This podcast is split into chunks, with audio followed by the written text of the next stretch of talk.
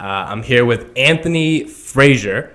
This is an entrepreneur that I've been pretty much stalking on Instagram for the past couple months, and I've been trying to get on the show. And I DM'd him, and he agreed to be on the show. So now he's on the show. Yeah, man, I'm Um, always open to talk to anybody. You know, it's just like I think sometimes when people look at Instagram and they think people are unreachable. Yeah. But honestly, it'd be the you'd be surprised. It'd be the most, the largest people be the most reachable. Right. You right. know, and so like I was like, I'm not that large yet, but I want to be like I want to carry that same energy that they have. They Right. make themselves available because it's, I think it's karma at the end of the day. I'm still reaching out to people. Yeah. I'm trying to reach out to. So like if I'm not even if I'm not responding, Responding to to people, people who who reach out me out, watch they respond to me. Exactly. So I think I think it's I think it's a cycle of karma that you create.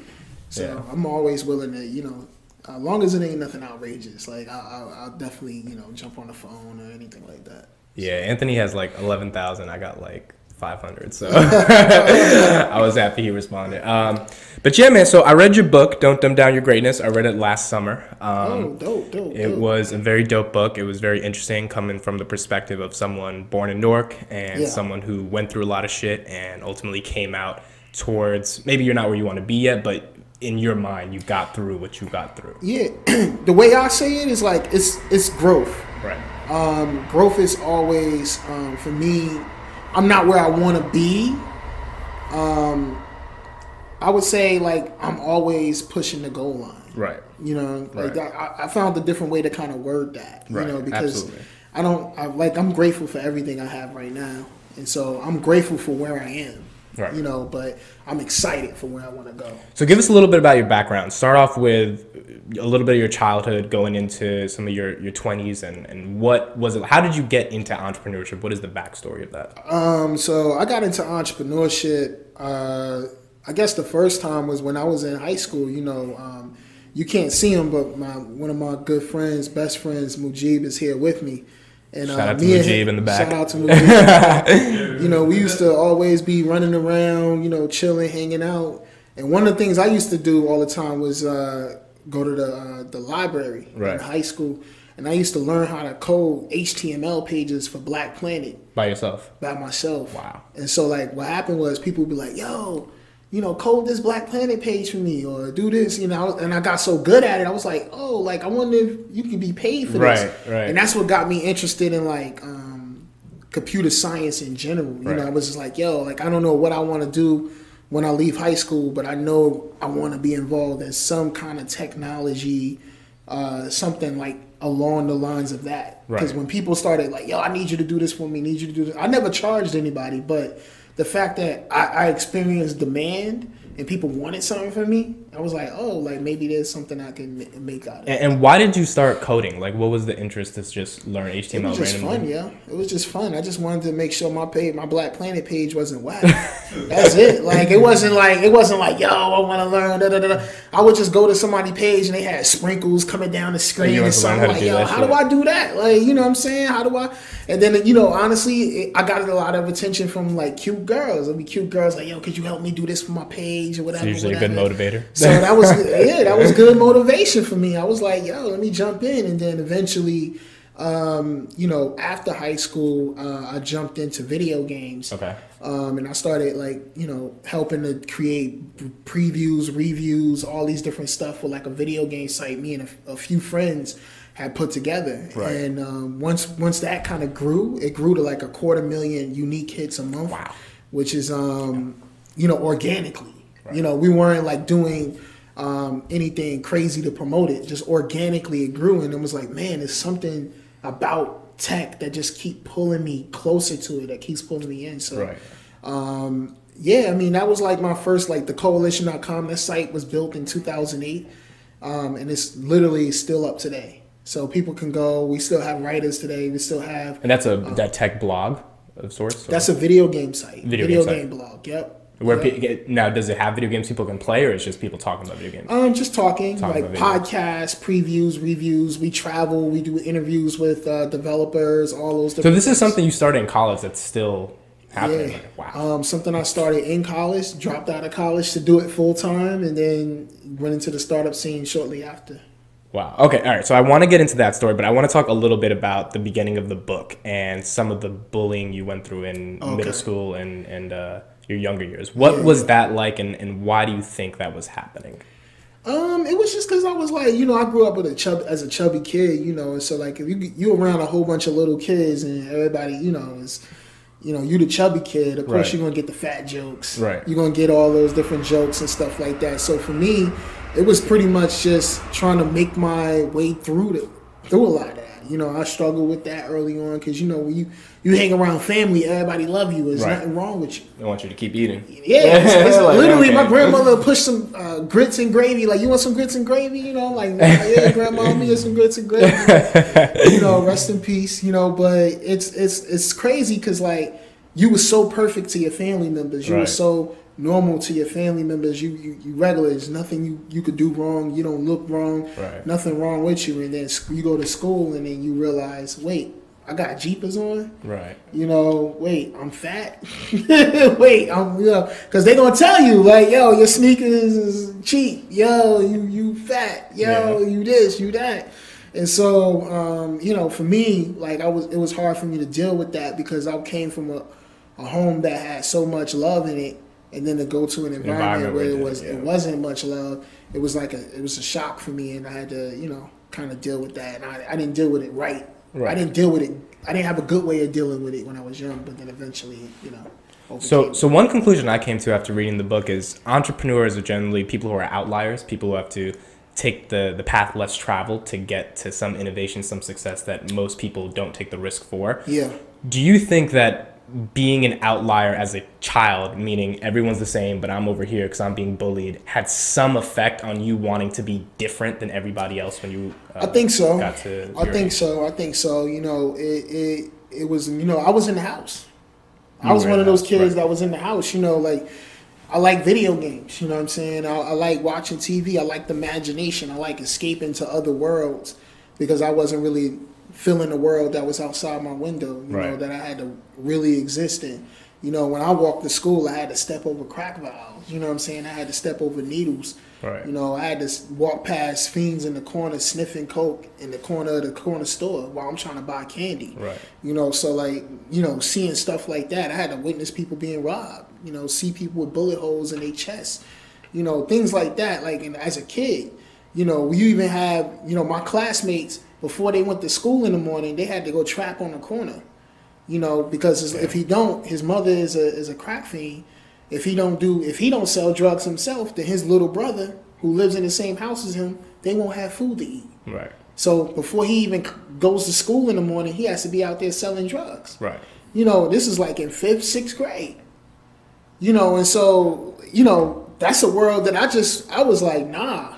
I was like, yo, let me escape. Right. Let me watch TV. Let me watch Bill Nye or something. Let me watch, you know, Imagination Station or um, let me, you know, let me watch all these different Channel 3, Wishbone and something like that. Right. And Jet Jackson, you know, all these different shows that really just allow me to escape. And I was like, yo, like, I think I could create something. I want to be in those worlds. Like, I want to create something great. It was something about these characters I was watching that just made me kind of believe in myself. So, So you, you think sort of the the the harsh worlds you were witnessing when you were in fifth, sixth grade created a, a framework for you to think outside of that world. Definitely, definitely. Because um, I'm not gonna lie, because my parents are so strict, I was kind of forced to think in different ways, you know, Yeah. and think in a way where like, yo, I want to do this or I want to do that, and, and and then once my mother, she moved me out of Newark, and she moved me to Montclair, New Jersey. What, what age was this?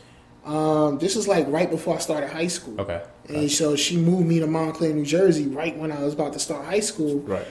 and that exposed me to you know i was already like dreaming of a world larger because when you I, I think this is this is important when you live in the hood and you young and you grow up in the hood the world is only four blocks Right. like a lot of people don't really think about that like to me like i remember going downtown that's a long way that's a trip just to go downtown that was a very that was a journey Right. because in my eyes, the, the, the world that I lived in only consisted of four block radius that goes around where I live. Right. And so there are people who live in the Bronx right now that never been to the Statue of Liberty. that never been to Midtown.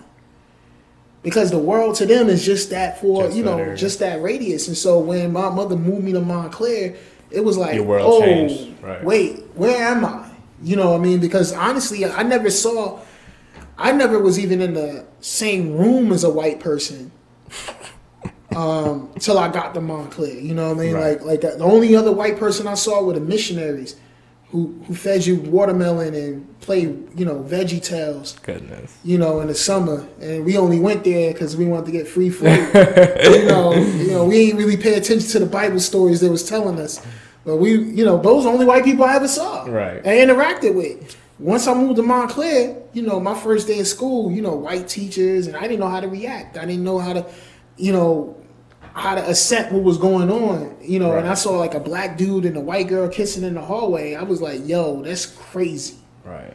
Like to me, I never seen nothing like that in my life. What, were you conceptualizing when you were in fifth grade and you would see the shit that was going on in your hood? Did you know that was like structural? Like it's kind of ingrained in in the in the culture of America for certain areas, Baltimore, Detroit, Newark, Compton, where that Um, shit happens, and and like Beverly Hills, Montclair, that shit doesn't happen. Did you recognize there was a dichotomy No, And where you lived and where other people lived who had a different skill, skin color? only on TV.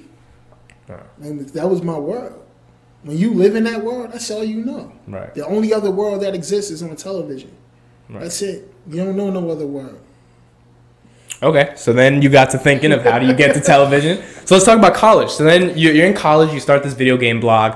What is the mentality to drop out, and, and does your mom not beat your ass for wanting to drop out of Oh, college? man, yo, like I started the blog with a few friends on um, online. Actually, it was this video game forum I used to frequent all the time, and so there were other young people who were on the forum with me, and it was like, yo, let's start this video game site. They what, what, what year is this? This is like 2007. Okay, this is when blogging is starting to get. blogging was starting like this is when WordPress was just kind of kicking off, Okay. and you know, blogging was very early.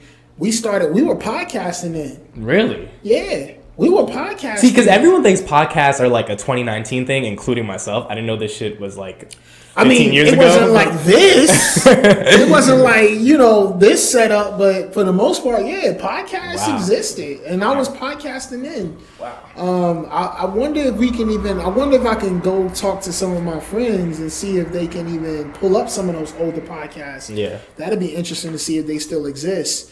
Uh, but yeah, you know, we were, you know, I, I, I we were having fun. Like I was like, yo, how do I? And funny enough, there was this guy online. I'll never forget him. You know, his name was um Jan or something like that Okay. black guy. And what's funny is he was lying about his life. So he was, we were making this video game site, and he was on the site, Right. um, the the forum, and he would lie. He was like, "Yeah, I work at Capcom." Okay. He's like, "Yeah, this is my girlfriend, and some white girl or something like that," and he's like, "This is my dog." And none of it was true. None of it was true, but he already planted the seed. And he was lying because He was lying. Maybe that was some kind of insecurity in himself. Yeah. But had he not lied, I wouldn't be who I am today. Why? Because it was something he made it seem possible. He made it seem possible that a black man can create a business and work in the video game industry and do all this stuff. And it, and and then I met a real like so there was a fake guy, but then I met a real guy. Mm. His name was CJ Peters. Right. And he ran a company called Console Kings. And I saved up a bunch of money and I flew to E3, which is the big video, Video game, game conference, conference. right. And and he was he had an activation out there. He rented out this mansion in the Hollywood Hills. And he was like, yo, come on up. Come on up to the, the mansion. So me and our, a few friends that saved all our money and we rented a, a, a minivan and we driving up to the to Hollywood Hills Wow. and we just looking at the houses and then he he was like giving us a tour of the house and it was just amazing to me to see another black like a first Jan was a working for Capcom but this guy he had his own company Yeah. he was an He's running entrepreneur. Right. and I was just looking over at the view from the California hills and I was just like yo I don't know how long it take But I'm gonna I get this want shit. this shit Right. like I don't know how long it take, and to be able to see a black man do it, for me that was it. Like So this is this is 2007, 2008. This is like 2007, 2008. So you guys go to E3 because you have your own video game blog that's getting like a quarter of a mil per month. Pretty much. Were yeah. you monetizing it at this point, or I mean, you, we were monetizing it, but it wasn't like money that we can take and, you know, go buy a house. Right. It was just like it was early money to basically make sure we can get to E3 and go back home. that was it. Like, Right. yeah. So now, what's the process of dropping out? Were you a sophomore, junior? How did how did that work out? Um, I dropped out because uh, I think I was like in my second year. okay. Um, and I was going to have to do a third year, and I didn't take out any student loans. So the first year you paid off by yourself. No, I had all grants. Okay. All Gotcha. Pell grants and whatever like that, whatever Right. it's called. And so it was. I was just really skeptical about taking like loans out. Right. You know, and I'm so glad I didn't. Like, if I had to pay a Yeah. loan for, Essex County College, uh, you know, no no offense to anybody else in the room who might be doing, like, but uh, you know, uh, I just did. I didn't want to do it. Loans. Are, I mean, it's getting a lot of coverage now. Loans are killing kids. It's, Yeah. it's, it's rough. And at that time, like I didn't know, like I was scared. It wasn't like I probably should have taken a loan, but I was so scared at the the fact that I would have to owe somebody. What Like, were you getting degree that. degree in? What were you trying to? Communications, film. Okay. So I was going to school for storytelling. The plan was to go to Essex County College and then transfer to NYU Film School. Uh, That was my plan. So Right. like television and film was my concentration. do you think you needed to pay like twenty grand a year to learn how to storytell? Um, at that time, no. I mean, today, Right, which is why you- like, at that time, I thought I definitely needed to pay that much, but now, no. So you drop out. What's the reaction from the family? Uh, the reaction was like, "Well, you better get a job." Right. You know, like I felt like I let my mother down, though. You know, Because you dropped out. Yeah, because you know my brother, he dropped out. Well, he never went. My brother never went to college. You know, and so I thought it was on me. Like, okay, well, he didn't go. Right. And my mother had two sons. It was just me and my brother. I had other little brothers, but you know that's a whole different family situation. Right. Um, so I thought I had to be the one to go. So I felt like he put a lot of pressure on me because he didn't he didn't go. Right. And so when I dropped out, I was like, I felt so bad because I felt like, man, I really let her down, and you know, I, I didn't want to, re- I didn't want to make that decision. I didn't want to regret making that decision. So that kind of fuel, dropping out, kind of fueled me to really make sure, like, yo, if I'm gonna do this entrepreneurship thing, I'm gonna make sure, like, I, I really do it Right. because Right. I, I need her to feel like he, you know, he, He did something something, still, like he made something out of it. He didn't just drop out and go work at Kmart, which I did. And just, you know, and that was it, you know. But I had to do something. So how, how do you feel about that whole uh, stigma that if you're first gen in this day and age and you want to be the first person to graduate from college to make family proud, but you also know in your heart of hearts that college is a bunch of bullshit. Like how does someone who's first gen manage that that that feeling of wanting to see their mom happy when they walk across the stage, but also knowing that there's another path given social media, technology, etc. Uh, it's hard, man. I think I don't really have a, a real answer, man. Right. You know, for me, it was just. Um, it was just one of those things. Like I, I would Just just, trusting your gut. Seems like. Yeah, like trusting your gut is really hard. I got an intern right now who quit college. Hmm. And he was like, and I was like, why did you quit? He's like, yeah, because I want to chase this. But I had a plan. I felt like I had a like a full fledged plan, and you know, and I had a plan to make money from this. And so I don't know, like, you know, I kind of tell people like, yo, if you're gonna do this, like, have a plan. Have some Have a plan. framework ready, right? Yeah, Because you're not going to be able to have A to B. Don't just C, say, yo, I want to drop school to, to sound cool or nothing, right? or just to do something that you don't have a, any any plan to monetize. Right, Like, right. You might have to go get the side hustle. Yeah. for the longest, you know, I've been I've been grinding a lot, and I always had to get like these small side hustles to keep myself afloat. Right. You know, and and and that's a reality a lot of people don't talk about. Like, yo, you might have to get like a part time job. You might have to. It's not you know, glamorous, yeah. Yeah, it's not that glamorous unless you find a way to unless you specify a skill, Right. And then you can monetize that by freelancing. Exactly. And so that's that's one way you can go about doing it. So the video game thing, where does so this is 2007, 2008? You drop out. What what? How do we get from 08 to 19 now? Um, so I dropped out. Uh, I ended up finding an internship at a company called Bubbleon. Okay. And so Bubbleon was um, almost like what you see ratings like Yelp is. Yeah. But like you know, emojis are so powerful right now. And so Bubbleon was actually the first company to use emojis to rate something. So how you felt about it? Did you feel good about the experience? The bad about the experience? I would say Bubbleon was ahead of its time. And this was a startup. This was a startup. Okay. And it was based in Montclair. And when I applied, I didn't have no college degree. They were looking for college interns, Right. but I had that website. with a quarter million hits. And so when I hit them up with that, they were like, well, we can take a chance on But they still hired an intern just in case. I didn't work out. They was like, let's go get a college intern. Let's go get that, Just in yeah. case this Anthony experiment don't work out. Um, it worked out. It you know, worked out. after a month there, they hired me as a full time business development associate. Mm. So I learned everything about building a company, managing a development team, writing functional spec, Right. um, everything about building like a technology startup. Right. I learned hands on from the founders at that Wow. company. You know, Yeah. so You didn't do a SWOT analysis. You lived no, that shit. yeah. Funny you say that. It's funny you say that because a little bit before I joined that startup, I actually took a class that was supposed to teach you how to do a business. Right. And I spent fifty dollars on it. I went through like six weeks of training and whatever like that, and they taught you how to make a feasibility plan and all this different stuff. And then the first day I walked into that internship, I asked them, I said, "Where's your feasibility plan? Where's your SWOT analysis? Where's all this stuff?" And they looked at me like I was fucking crazy. Wow. It's this a- is a startup too. This is a startup that already got money, raised money. They didn't do any of that stuff. And I was like, wow, that's when I really knew I was in a value. different game. I, I was in the different, completely different game, and I needed to learn that game. Right. Not this game where you write you write twenty page business plans Right. with like hundred words a page. Right. You know, No one's reading that shit. Nobody's reading the executive summaries, man. Yeah. Nobody is reading that shit. Yeah.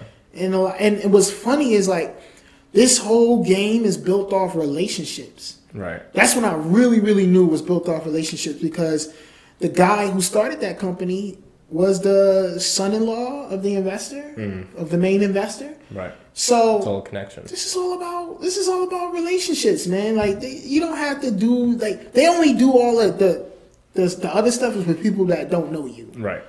If I don't know you, then you better give me a pitch deck. Right. Yeah, I've had experience in that too. Opportunities just come just because you know a person who knows a guy, and it's it's so much more powerful than invest in relationships, man. It's Yeah. the same thing. You know, I think it's and it's don't be like and you, you can't be shady about it either. Like, Yeah. Provide value. This Right. that's a whole different conversation, but like providing value is the best way to build relationships. That's that's my opinion. Um, so let's talk about what you're doing right now. So it's 2019. I think you're around 30 right now. Um, ABF Creative. What Yeah, is what are you doing right now that takes up most of your time every day? So I started ABF Creative because I wanted to uh, tell stories. I remember when I first started school, it was all about storytelling. right. It was all about um, you know filmmaking and things like that. So I was like, what if I can get into this industry but just start with audio?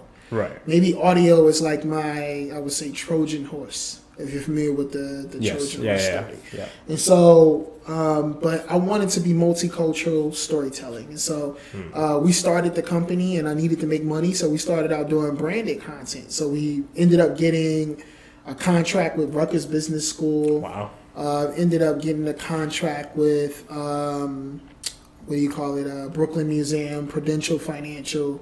Um, and I was only able to land those through relationships, like we just talked Right. about. So they were paying you to create innovative storytelling for them through, Exactly. through the medium of podcast. Exactly. Okay. Exactly. They were paying me to do that. And so what I figured out was now, I mean, we're still going to do that with brands, right. but what I want to do now is I want to start telling stories that we own, Right. that we create, that that I don't do with a partner. I mean, we can still go get sponsorships, Right. but it wouldn't be in a, in a it wouldn't be structured like a brand partnership, Right. You know, and so I'm excited about it, man. I'm I'm excited about telling stories and and, and really getting, um, you know, the black and African American, black and brown, uh, Latino, Asian women. Um, really just telling stories that come from underserved markets and underserved communities. Right. Um, and honestly, when I got into podcasts, I only knew a little bit about it because I used to be like a little fake rapper. so I knew how to create a We setup. all used to do that You know, shit. I used to, yeah, you know, my, my friend Mujib's in the room. He could tell you we used to have a nice little setup in my room Yep, with yep. the mics and everything. We self-taught ourselves how to create a studio. Yep. This is in 2007, 2008. So when it came time to say, hey, I want to start a podcast company, I already knew what equipment to buy. I already knew what software I wanted to use because of those days. So I was like, started buying all that soft, you know, all that stuff, and, and really just got started. People people think they need all this other stuff to get started. You really don't need as Yeah. much as you think you need. Yeah. I literally started this whole company with one recorder, one field recorder. That's mm. it. That I plugged mics into, and landed my first client with just that field recorder. So what was your pitch to these clients? Were you just like we're a new startup that wants to tell your brand story through the perspective of people who are marginalized? Like how did you sell it to them really? Um, you got to figure out leverage. Like, so for me, you know, you got to be real. St- I- you know, honestly, I think strategically. Right. And so, because I think strategically, I think that gives me an advantage over some people who just think black and white. Right. Because there's a lot of people who who started podcast companies as well, but they think so black and white, and I see them making moves, the same moves I'm making, but they don't make the move until I make it first because they haven't thought of it. Right. Or they're too But- scared to make the move. They, yeah, oh Yeah. no, they're not scared. They- They, just just don't know what to do. they don't know what to do. You know, until I do it. I watch you. I see you. um, so Shout out to the copycats. Shout out to the copycats. Um, I think for us, it was really just you know you got to think of your company as. So for me, I didn't come at it like, hey, I'm a podcast company. Right. I thought of it like, hey, I'm a marketing company. Right. Exactly. So let me go look up marketing proposals. Hmm. Let me go see how the biggest marketing and media agencies in New York City how they formulate pitches. Let me go get the books of some of those people, and that's that's how I'm gonna go about my company. That's how I landed those clients. Right. Because I didn't come at them as a as a podcast company. I came at them as a media and marketing agency. right. And that, and that just makes you a little bit more official. Yeah, it makes you more official. I mean, I, I, I- you know, I, I basically formulate everything like that. How do I pitch? I went to them.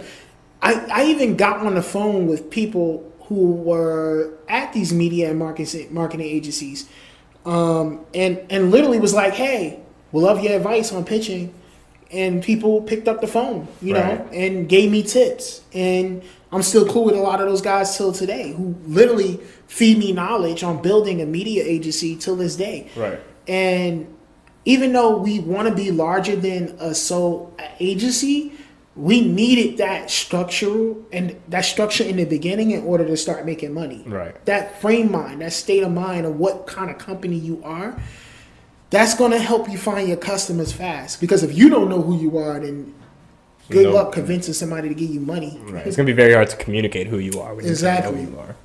Um, and at ABF Creative, this started like a year ago, two years ago. How, Yeah, yeah, like two years ago. I may change the name. You know, I, I named it after myself, Anthony Brian Frazier. That's my full name. Right. so um, I, I saw a Tyler Perry interview where he was like, you know, basically talking about somebody questioned him about why he named this company Tyler Perry. You know, and he was, you know, he was like, you I asked Walt Disney that shit. you know what I'm saying? Like, why you asking me that Right. shit? So I was like, yeah, you know what? Shit. I'm gonna call I'm gonna take that attitude too, and I just named it ABF Creative. But I know, you know, now I want to think of like a, you know, I think as moving forward, we're we're we're, we're basically raising money now, Right. um, and we're taking on investment dollars. So like moving forward, I want to definitely go with a full rebrand. It's gonna be real fire. Right. Cool. Um, so I want to talk a little bit about the name of this podcast, and hopefully that transitions us into a discussion. Um, Okay. What does it mean? I haven't told you much about what, what this means to me, but what does it mean to you to be motivated by mortality?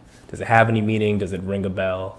I mean, mortality means life, I guess. You know, I don't know, like you know, I could be way off, but I think about Mortal Kombat. You know Right. what I'm saying? like, So mortality, I mean, the, the definition of it is is like something that is finite, like you're gonna die, right? So immortal means you live forever. Mortal means you have a finite time to live. Um, to me, that is what motivates me. The idea that the book of Amit, the book of Anthony, will end one day. So the chapters of that book have to be pretty interesting to read. Um, and the sort of absurdism of, of death, the, the fact that it's so hard to conceptualize it um, from an existential perspective and just from like a, uh, a sociological perspective, the fact that death happens for no reason, the shit that's happening in Sudan that's happening for no reason. It's, it's really hard to conceptualize that. Yeah. What does it mean? How does death play a role in your life in terms of motivating you to do what you're doing right now? You know what? I think, you know, knowing that you want to leave a legacy, I think that's the biggest thing for me. Um, you know, I definitely want to make sure, like, you know, I, I, I you know, create a big family. Mm. You know, um, there's goals in life to do those things. There's goals in life to uh, be as wealthy as possible. There's goals in life to get the most out of life as I can. Right. Um, before you know whatever comes. You Right. know, um, for me, you know, I actually had um, a panic attack like last summer. Last summer. Okay, so this is a year ago. I had I had a lot. I had like three or four of them. And was this based around thinking about death, or was this just Nah, I didn't think about death till it happened. You want to be honest? Like you know, the first time it happened, I was walking to the hospital, and as I was walking to the hospital, I started blinking out, Mm. and I started praying. I was like, "Yo, if this is it." You know, I didn't want it to happen, but you know, when I when I started getting making it through that whole ordeal, right? you know, um, made it through all that anxiety and stuff like that. And, and I deal with light anxiety here and there, here and now and Right. then. Um, but when I made it through that whole ordeal and, you know, they brought my blood pressure down, it was spiking because of that and it kind of stayed there. Yeah. um, and now it's like regulated. You know, I definitely want to, you know, make sure that I live a full life, you know, and really do what I got to do to do- to do that. Losing weight, um, mentally making sure I'm straight, um, eating the right foods. You know, I just talked about us eating McDonald's, before we came up here. You know, we got to chill with that. But you know, we need to get something that I wouldn't be giving you the answers I have right now if, If I didn't eat that McDonald's. So, Do you do you, Um, do you think about death often? Is that something that comes up? yeah, you know what? To be honest, like that's something that you know that scares me. Yeah. You know, if I if I have to be honest. And it's crazy because like you're 30 and that's scaring you, and I'm 21 and that's scaring me. And I think by the time I'm 40 or 50, I'm still gonna be scared. Like I, I think part of the reason I started this podcast was to get other people's perspectives on this concept of it all ending, so that I could rationalize this irrational thought to me. I mean, you hear it every day. Like you only get 24 hours in a day. You know, live your life to the fullest. To me, I think it means something more when you start, you know, really inserting really how mortality really is. You Right. know what it really is. Because I think some, I think everybody feels like they're gonna live forever. Yeah, absolutely. You know, my, I had a friend of mine whose mother just died recently, and it's- so it's like it was kind of hard for me to even think about something like that. yeah. You know what and, and then it saying? fucking happens, and then you're like, Fuck. Yeah, because you think your mother is immortal. right, right, You know what I'm saying? Like Right. this is my mother, yo. She gonna be around forever. right. But like when you when stuff like that, my grandmother dying, family members dying, that's hard, man, and it forces you to start thinking about those things. Because we're also reaching the eight. Like my grandmother's in really bad. Like she's bedridden now, and I'm like, ten years ago, I didn't have to deal with this stress. I was just a kid. Now I'm 20, and I'm like, I have to deal with my seeing my grandmother like this. It's like the older we get, the more we take on that responsibility. The more freedom we get as we get older, but the more we have to take on the stress of Yeah. shit ending all around us. Yeah, sometimes you know we're young, so we do you know outside of you know life naturally happening. Right. Um, we're young, so to me, I'm motivated by wanting to go out there and build a legacy with the time that we do have. Right. the time that we we, we, we know we have you know and so um, just working 120% towards that i was just recently so i you know i'm a producer of a podcast um, that actually had td jakes on Hmm. so td jakes was actually talking about um, how he know he doesn't he's 60 he just recently turned 60 years old and he was talking about how he know he doesn't he won't live another 60 years Right. and so the the way he the way he, the confidence that he was talking about that, Mm. like the the coming to terms with that, Yes. knowing that he won't be like, how do you get to that? I'm not there yet, but like when you get to a certain age, you know, You know, it's it's kind of it's like, yo, I'm not gonna this be is here facts. another, There's like, no fucking know, opinion in this. There's no opinion, and so like you know, to me, you know, I'm like before I reach where he's come to that contentness, I need to be going as hard as possible to make sure I leave the kind of legacy that I know he's already gonna leave for his Right. family and, and for his his uh, grandchildren and his children's children and all those. So, so let's talk about legacy. What idea, even if it's not fully set in stone yet, uh, of a legacy are you trying to leave? I'm trying to What do you wanna be known uh, for? A, re- a reputable legacy and a wealth legacy. I think And I'm assuming wealth in, in communities that have not had generational wealth. before. Exactly, because you know, reputation is the gift that keeps on giving. Right. You know what I'm saying? So like more more gifts are given through, you know, a reputation. Because I'm who I am and who I who I- who I always be, there are just certain things that you'll always get or your family will always get because of that. Right. Just a reputation. If you're if the Frazier name is worth something. Exactly. And then wealth is, you know, real estate, money, you know, homes, you know. Um, Now, do you do you care about money? Is there shit you want to like? Do you have Lamborghini dreams, or do you think more of money as in like my kids, kids, kids need to be set? I think about money as in freedom. Hmm, You know what I mean? I don't have Lamborghini dreams. I got freedom dreams. Right. You know, I got dreams of waking up and not having to worry about bills. Right. Dreams of waking up and not my, and knowing that my mother or my brothers or my parents don't have to worry about those different things in life. You know, free dreams of uh, you know, wait, you know, somebody gets sick, knowing I have the money to make sure that they got the best health care in the world to take Right. care of them. That's freedom. Like Right. I want that. You know what I mean? I want the freedom that we was just listening to a song in the car. I just want to go take a flight this weekend. Mm. It's not necessarily to show off a car or a whip. It's about a state of mind. Right. You know, a freedom state of mind. And the good thing is you can have that state of mind right now. Right. But I want it with money. I mean, that's real, and I mean, I love talking to entrepreneurs and people who are doing creative shit who aren't motivated by Lamborghinis. You know. Yeah, I don't. I'm not. I'm not motivated by that kind of stuff. Actually, I don't. I'm not a big fan. My brother's a huge fan of Lamborghinis and sports cars. I personally, I like luxury cars. Right. You know, but honestly, we live in such a Uber society now. Like, yo, Right. I, I would say, like, if I had the money to really keep doing it like I can, I would Uber everywhere. Like like literally, I see why they got the song. Like, you know I mean? Like, I would Uber everywhere. Like, what the? Why would I go buy a Lambo? Like Right. this. I could buy a full time Uber driver to drive my Lambo. I'm good, man. And take the train. I would. I would still like, yo. If I had a billion dollars, I'll still take the train. Right.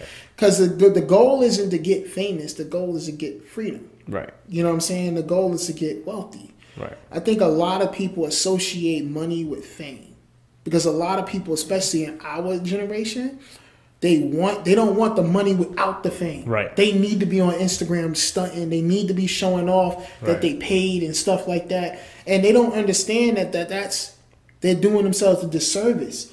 I don't want to be famous if I if I had all this money. I don't want that fame. Right. I want to be able to live because that's not freedom. That's not. That's a jail. Fame Especially, is- especially fame when the is a paparazzi is all on you. Exactly. Fame is a prison. Like, why would I? Why would I get money just to to lose freedom in the process? The goal was freedom all along. How do you feel about Jay Z um, becoming the first hip hop billionaire? Do you what impact do you think that has on Black communities at large? Um, that's huge. That's huge. I mean, it's it's setting a precedent yeah. because in hip hop, there's always follow the leader. Yeah. So I feel like every other culture who doesn't like hip hop and people who don't like hip hop be very afraid. Yeah. Be very afraid because right now, when there's a clothing line, a million other people get a clothing line. Yep. When people make a hundred million, now there's a lot of hundred million dollars in hip hop, hundred millionaires in hip hop. Right. Now you have a billionaire. Get ready for more billionaires coming now. You know, Right. out of hip hop. This is gonna be a, a a revolution. You know, and the fact that Jay Z is now talking about what he needs to be talking about, Right. as far as like making sure your credit's on point, investing in art, making investment, shit, financial literacy. This is really important stuff. Like this is what it takes to get to where he's at. Right. And so he has to start teaching. These aren't habits. This and what's crazy is these are probably habits he had to learn later in life. Yeah. Yeah. And His the first album he- came out at like 26, 28. Exactly. So if you learn these habits now, imagine where you'll be when you're you're his age. Right. You know, and so um, I'm just now, you know, I'll admit, like I'm just now trying to fix my credit and get it back on point. I'm an entrepreneur. I jacked up credit. Right. You know, I done I done maxed out cards, did all kinds of craziness over over over the time of being an entrepreneur. But now, like I'm on a road to success to fixing that Right. because there's because it doesn't really matter what you have in your bank account. A lot of people think, oh, just because you got this much in your bank account, you can make investments and do all this stuff. No, credit is still your financial reputation. Yep. And if you don't have a good financial reputation, nobody's gonna deal with you, no matter how much money you got in a bank. Right. I could have a million dollars to give to a, a, a, a somebody right now for uh, an investment, and they may look at my credit history and they'd be like, mm, nah. Right. So got the right reputation. it's all important. So somebody who has less money than me but has better credit can get that opportunity before I do. Do you think they need to teach more financial literacy in school? Because I mean, I'm surprised it's not a topic in It- school right now. I'm it's- surprised it's not a class. it's ridiculous. Like I came out of high school, I started making money, and I had to pay taxes, and I didn't know jack shit about how to pay taxes. And I'm like, why the fuck was I learning some of the shit I learned in high school I and could- not I- learning I- the real shit that I, I think they need to have math, and I think there needs to be a class in school in middle in middle school called life math. Mm. Because there's math, but then there's, know. life, life math. math. This is the math that really matters. Right, You know what I'm saying? Like life math needs to be a curriculum. Shit, I might make the curriculum myself. That's a good concept. Yeah. Anyone watching, shit. Maybe somebody else You gotta came patent that shit right already. now. I'm pretty sure somebody already came up with it. Because there's like, It's the, such a big problem. Like yeah, I mean, there's the Pythagorean theorem, and then there's like, can I buy this house and flip it? Like, like there's so much more to what math really. I mean, be. math, like build, like we just talked about it, building credit. Right. What is wealth? How do you build wealth? We need to start Compound interest. and compound interest. Right. Why are we not learning this in middle school? Why are we not learning it? Not even I. Why are we not learning this in high school? And what's Like, the answer to that question? Because it's been a century since we've had pretty much the same curriculum. Why aren't people teaching us that shit? Um, is it just because school is made to make kids into workers and that's their primary we're goal? cre- we're we're we're uh, a creature of habit. You know, I think it's. I don't think anybody's stopping anyone in particular from Mm-hmm. learning these things. It's just that things have been the way they have been for so long. right. that it's been institutionalized. Right. And the only way to get it out is to start like charter schools have stuff like this. Right. And so like the, that's the only saving grace is if you got like a public school board that just deems it important, um, or if you go to a charter school that deems it important. But Right. they're, I mean, I think that I think now we're starting to see it come come to pass. I think we're going to start seeing more of those kind of classes. Yeah. Um, just like computer science has now become the norm. Right. Like people had to fight to get computer science to be teaching at, at, at high schools and and, and, and uh, middle schools. Right. Now we need life math. Right. We really do. Like I need my son, and, and honestly, if you a parent, you ain't really got no excuse. Right. At this point, knowing what's going on, you should be implementing this into your children and not being like, well, why don't the schools teach this? Why aren't you teaching it? Right. Like, you know what I'm saying? Like, you know, some at some point the responsibility has to be on the parent too Yeah. if not the largest, you know, point. So yeah, you know, I'm not gonna go out and blame, you know, Trump because my my kid doesn't know how to, you know, build credit. Right. so, Right. you know, Um, let's talk a little bit about social media. So, d- social media, I think, has uh, given it has erased the barrier to entry into getting your name out there, getting your idea out there. We've seen kids turn into millionaires actually overnight by posting a random YouTube ain't video. crazy, man? Did, did you see the video with the uh, the guy talking to his baby about the Empire finale? Oh, with the the the it was The- like the black guy. Yeah, the little Oh, baby, yeah, yeah, yeah, and I he's talking that. like like this guy. He had like I think he had like ten thousand. He has hundred thousand followers in the past three days. He got verified on Instagram. Like, his life is about to change, Oh yeah, it's rap. and he's a stand-up comedian. He's about to get gigs out the ass. Learning by doing. Yeah. So you you was in the car listening to Jay Z shit. You were like, how do I get these drums to sound good? And you learned. yeah, me and my brother, like we we you know we learned that we had a whack mix. Right.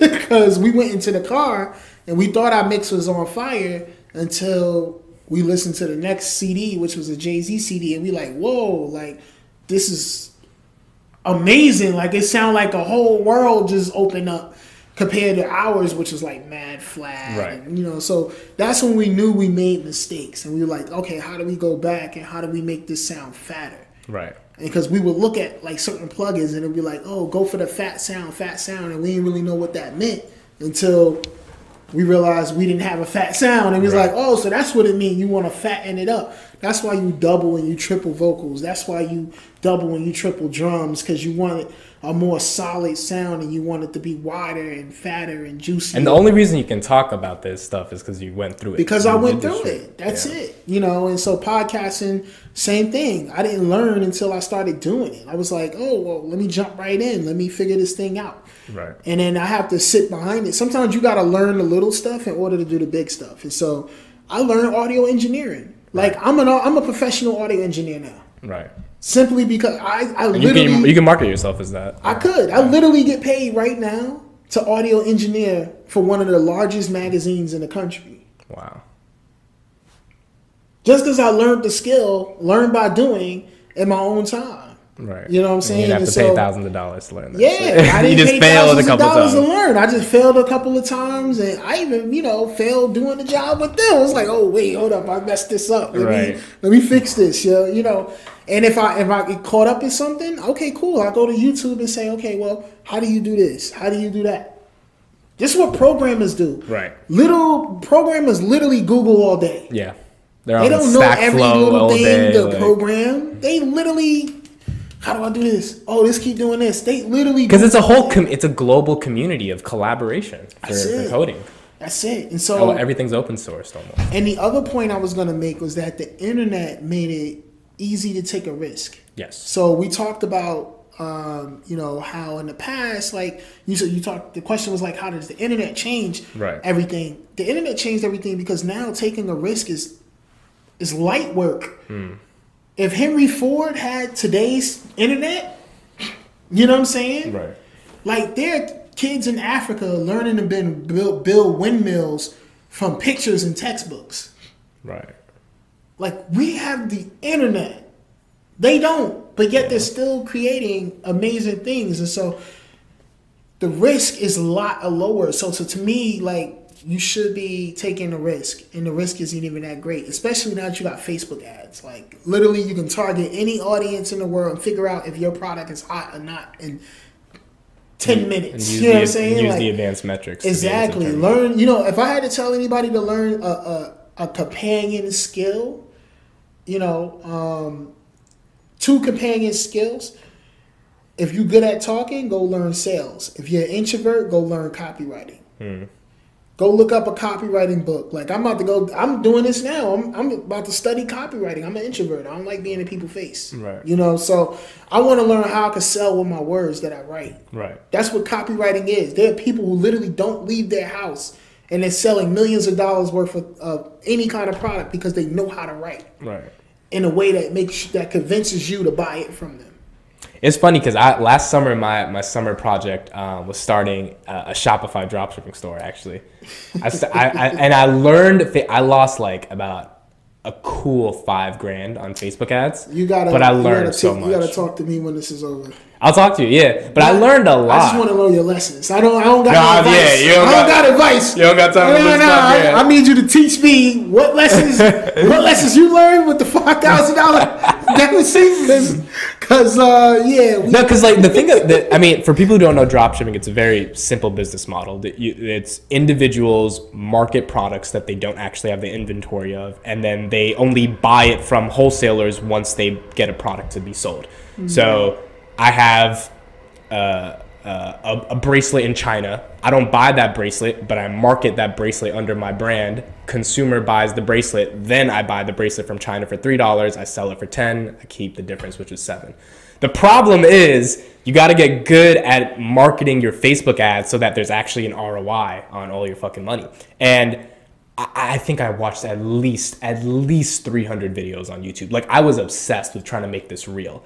Um, and it's not that I wasn't really good. I mean, obviously I wasn't good at it, but it, it was more so that I didn't give a fuck about e-commerce. Like I'm more of not an introvert. I'm more of a talkative person. I'm more communication. So the way I'm making my money right now has nothing to do with selling physical products, and I'm actually a lot happier because like that's where my passion is.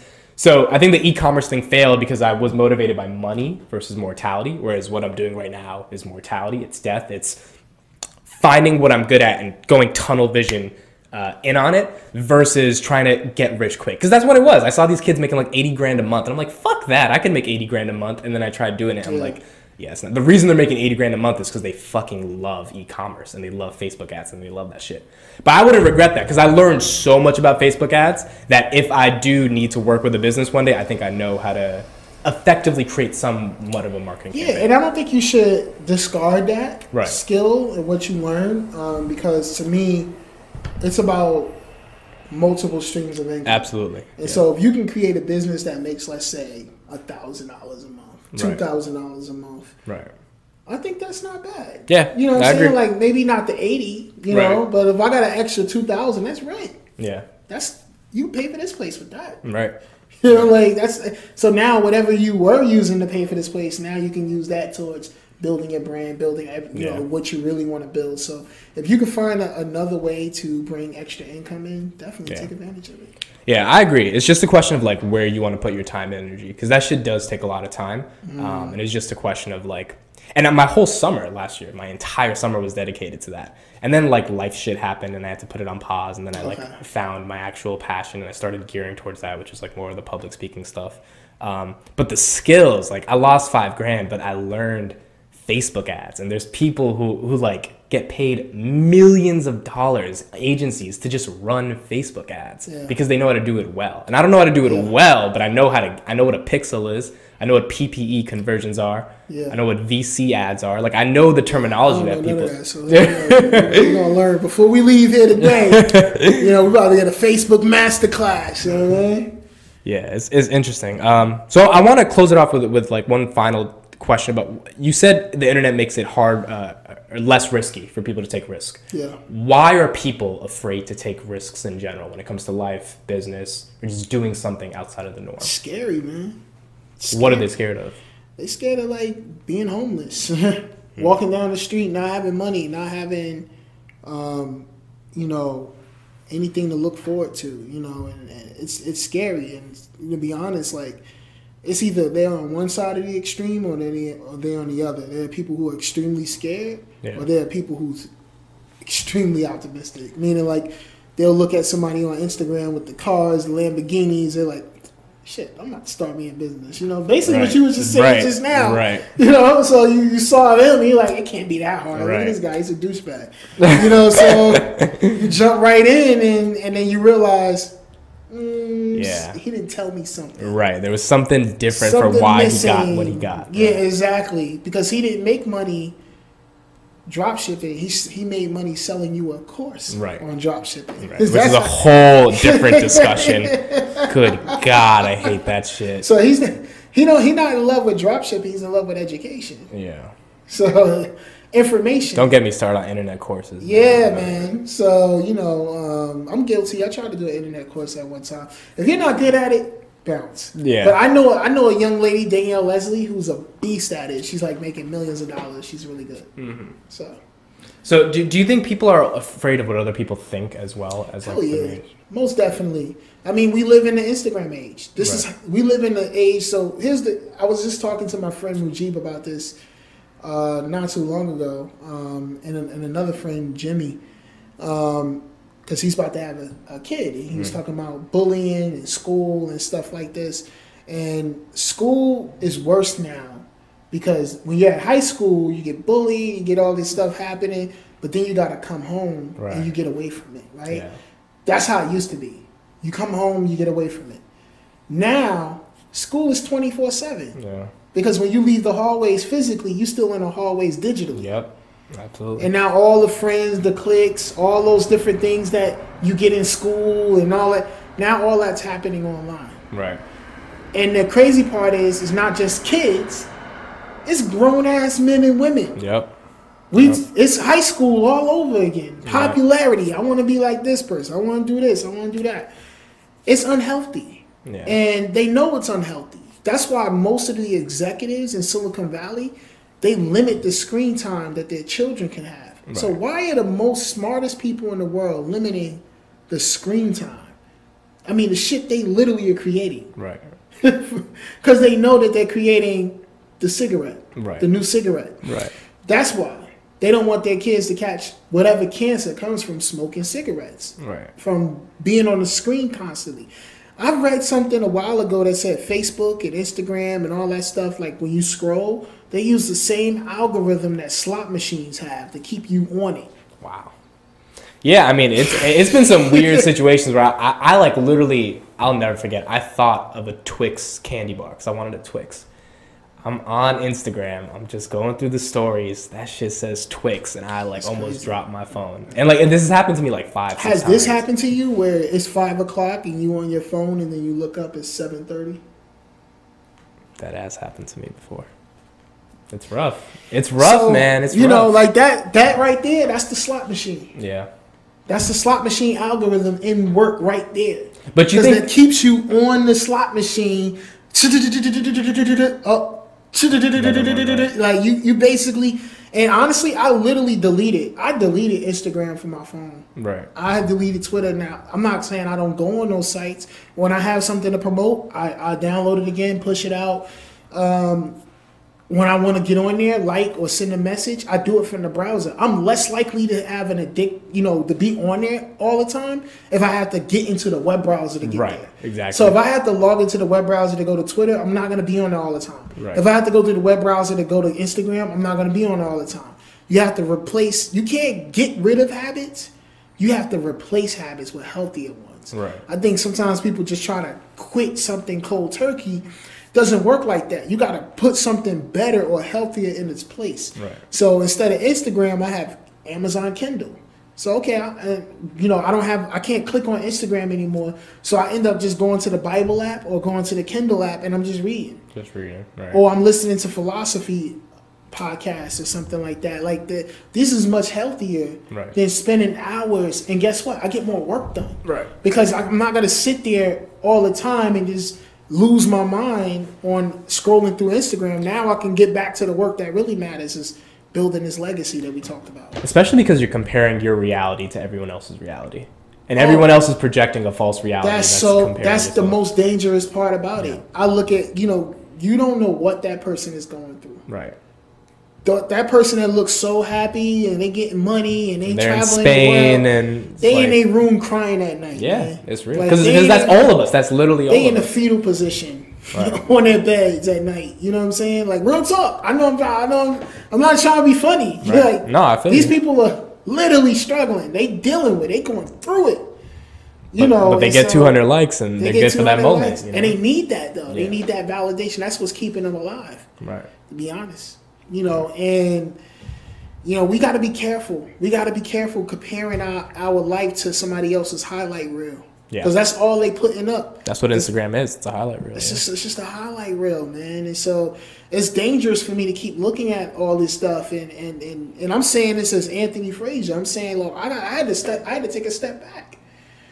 I had to take a step back because it was not real to me. First of all, I was wasting too much time, entirely too much time. Right. I'm just thanking God that I was self aware to realize, yo, I gotta get rid of this. Yeah. I gotta get rid of this. This is gonna ruin your relationships with everyone. It's gonna ruin your business. It's gonna ruin everything. A lot of people don't know that they're addicted. Yeah. They don't realize it. They think they just Especially chilling. teenagers. Yeah. Yeah, they think they're just chilling. Da, da, da, da. No, you're not chilling, bro. Like you wasting time. You're being drugged. Like yeah, you're literally like they don't drugged. understand you're being feed the endorphins going off in your Yeah. head. Like it's science, you know, scientific stuff. This is all studies. And once I did the homework, I was like, yo, man, I'm just gonna replace this habit with better ones. I'm just gonna go, I'm gonna make sure I got books on Kindle. Like my library app, my local library, they have an app where you can get books for free. Right. You know, for 14 days, you can borrow them from Kindle. I'm gonna go in there, start borrowing ebooks, audio books, all this different stuff, and, and, and consume information Information. that way and listen to like, you know, podcasts, interviews with entrepreneurs and philosophy and stuff like that. Those are Shit that actually habits. enhances you versus seeing, you know, someone. Exactly. And then you're gonna realize, yo, I got more time on my hands. Right. Watch how you start thinking too. Watch how it changes your thinking. You're gonna be like, yo, why am I happy today? Right.